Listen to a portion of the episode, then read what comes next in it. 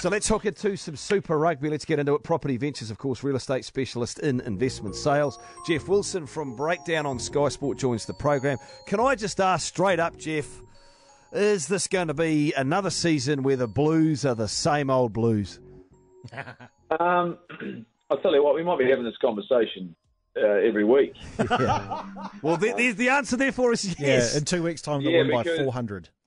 Yeah, they could come back. They got the bye, so at least they've got a week to think about it.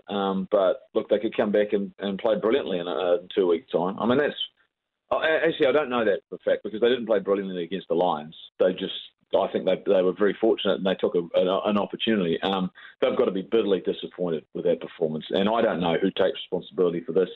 And here's the funny thing: I don't know. I think we should focus on some of the other great games in the weekend because that wasn't a great game because one team didn't show up. Well, it almost looked like, Jeff, that only one team showed up because what they did was, what are you wearing? Oh, I'm going to wear blue and white. Okay, same. Can't we get them in different jerseys? Well, you'd think that would make common sense, right? It would apply. And look, you know, the away team should have a uniform that contradicts everybody else's, a home uniform, right? So that's the way it should work.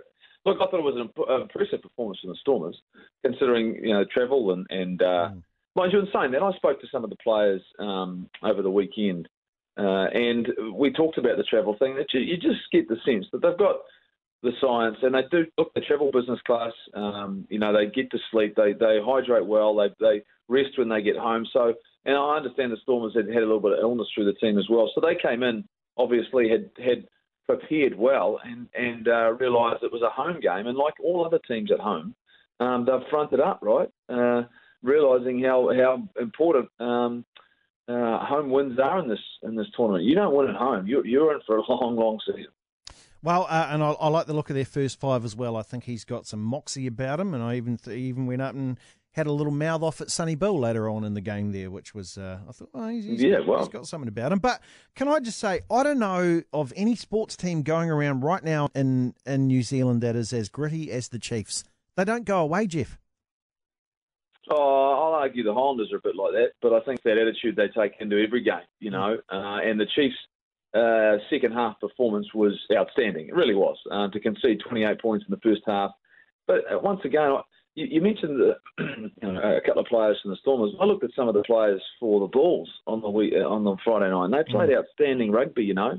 And we know Andre Pollard and we know Jesse Creel and what they're capable of. And you know they came out of the gate and really well. But then we saw, as you say, the determination from a Chiefs side, which I don't think is going to change. When you've got players like Brodie Retallick and Sam Kane driving this side, you're going to see comebacks like this. And look, it was I think as an impressive of a performance as it was in Auckland to beat the Blues because the Bulls team played well, scored 28 points. Like I said, to keep them to a zip in the second half was impressive, and then to go about your business of scoring some wonderful tries, and particularly Brodie Retallick's.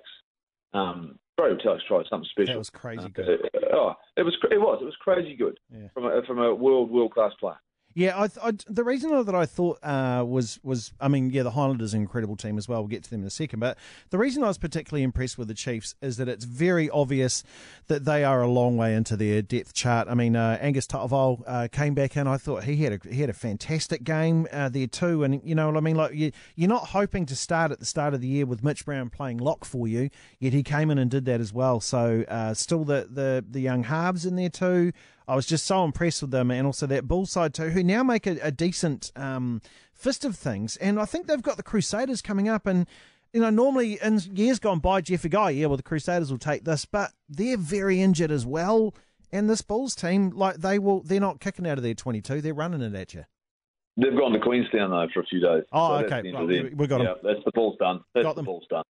They'll jump off some bridges and there'll be some fun. Look, I hope that you know they are well and truly focused on the opportunity that's in front of them because this is a beaten up Crusaders team. It really is. They are, you know, they are. You talk about being down your depth chart. They are well and truly, you know. Yes, it looks as though they've still got some experience and they've still got a number of All Blacks, as many as the Highlanders had on the park. But it's the key guys who need to make improvements, you know, and they're missing the leadership that did lead them last year through difficult times, which is Sam Whitelock and Ryan Crotty, you know, and there are doubts whether they'll be back. So, yeah, I think this is an opportunity the Bulls have to look at it and go, you know what, we can steal one away from home if the Crusaders aren't on top of their game. But saying that, the Crusaders created so many opportunities in that game against the Highlanders. They really did. Like, they broke the line on a number of occasions. They missed a lot of tackles, but they broke the line and they just didn't quite finish on a number of occasions, which, you know, I think was the difference in the game.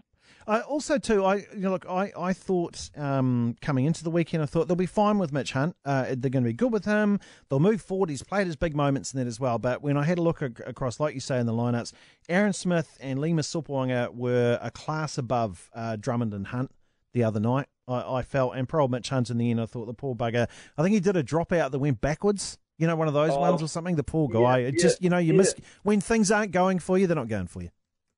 Yeah, I don't know if he was that bad, Nato. I thought he was. I thought he did some things really, really well. If you look at some of his option taking, when the Highlanders put him under a lot of pressure, and he was sending some guys into some holes, and the forwards then interplay was very, very good. And that drop kick at the end of the game, he's trying to get it because they need to get the ball back, and he's just he shanked it. I know all about those, and it can happen to anybody. But I still think, you know, I think there was a lot.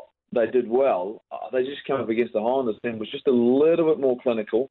You know, I think just had a little bit of variety in their attack, to be fair, and found ways to break down the Crusaders' defence, which was very, very good earlier on. So, look, it was a beautiful set-piece try from the Crusaders that George Bridge scored. You played the sound from it earlier before. So, I don't know. This is the Crusaders, you know. I don't write them off after two difficult games, both of those being away derbies. And we're talking about how tough this tournament is. Away derbies are difficult to win any time. So, I think we're just used to the Crusaders. We remember what they did last year. I don't think that was ever going to be the case this year, given the number of injuries they've got. Jeff, the Rebels don't play the Hurricanes until week 7 of the comp. That'll be the first time a New Zealand team will play an Australian team. So bearing that in mind, what are we to make of the Rebels and the Reds at the moment? It's a great question because the Reds who beat the Jaguares on the weekend. They've won 3 games. Brad Thorne's obviously doing a great job in terms of motivating them. The Rebels took a bit of a hiding from the Waratahs yesterday, and they were up early. They were sort of had this game in control, and the Waratahs sort of were just all over them. I don't really know. I look at the way that they're playing, and I'm not sure. The Waratahs-Rebels game, look, there was, 78 points scored. I don't think that's a battle you want to get into with New Zealand teams, allowing points like that. I'm interested in this Reds team, you know, just to see where they are at once they play against the New Zealand side. But, you know, Brad Thorne's obviously doing something right. I would have to put a shout-out to the Sunwolves. Yeah. How good were they? Giving the Lions a run in Joburg. I thought that was fantastic. Who's that dude they've got on the left wing? The Sunwolves. It's like this giant guy running along there. Kent, you know him well, wouldn't you? Oh, wait. What's that sound? What idiot had the Sunwolves to win over the weekend? I don't know.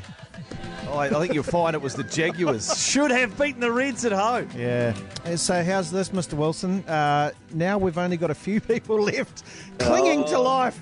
Kent was out with the Jaguares. He's gone. You're gone. I'm gone. Peard's gone. Hayden O'Neill's gone, but still hanging in. Jeff Atkinson, who had the Brumbies. Sean Morrissey, Liam Napier of the Herald, Cam McMillan of the Herald. They had the Chiefs, and Justin Marshall had the Chiefs as well. Liam Napier would normally be appearing with us on Friday mornings to do Celebrity Super Picker, which is where we put him up against someone who's never watched rugby before to see how he goes there. But he phoned in sick on Friday, and then I saw his big story in the Herald on the weekend where he'd been training with Nick Gill. I think that would make anybody sick for the next day. It was looked pretty full on, man. Brave is all I would flipping say. Flipping tyres. Great courage from Liam, but, that's not wise. Great courage, but not wise. He knew what he was in for, and he absolutely got it. I tell you what, though, you just don't. There's a reason we're all knocked out because it's not a bad competition, right? Yeah, exactly. You know, on any given day, you know, you get the sense that some of these sides who can front up and they can play well, they can beat each other. Yeah. Thank you very much. There is Mr. Jeff Wilson, who joins us every Monday. There's a fine line between bravery and stupidity, and I thought I was brave, saving my Chiefs pick, and in the end, I think I was stupid. Did you back me up here, though? Did you think the Jags would beat the Reds in Buenos Aires? Nah, because the Jags get up for games that matter. They're not going to be up for a game against the Reds. That's what I thought, too. I thought they'd be at home. And I thought, who would pick that? That's never coming up. See, I kind of wonder, too, with touring teams, there must be places you think you're never going to go to in your life.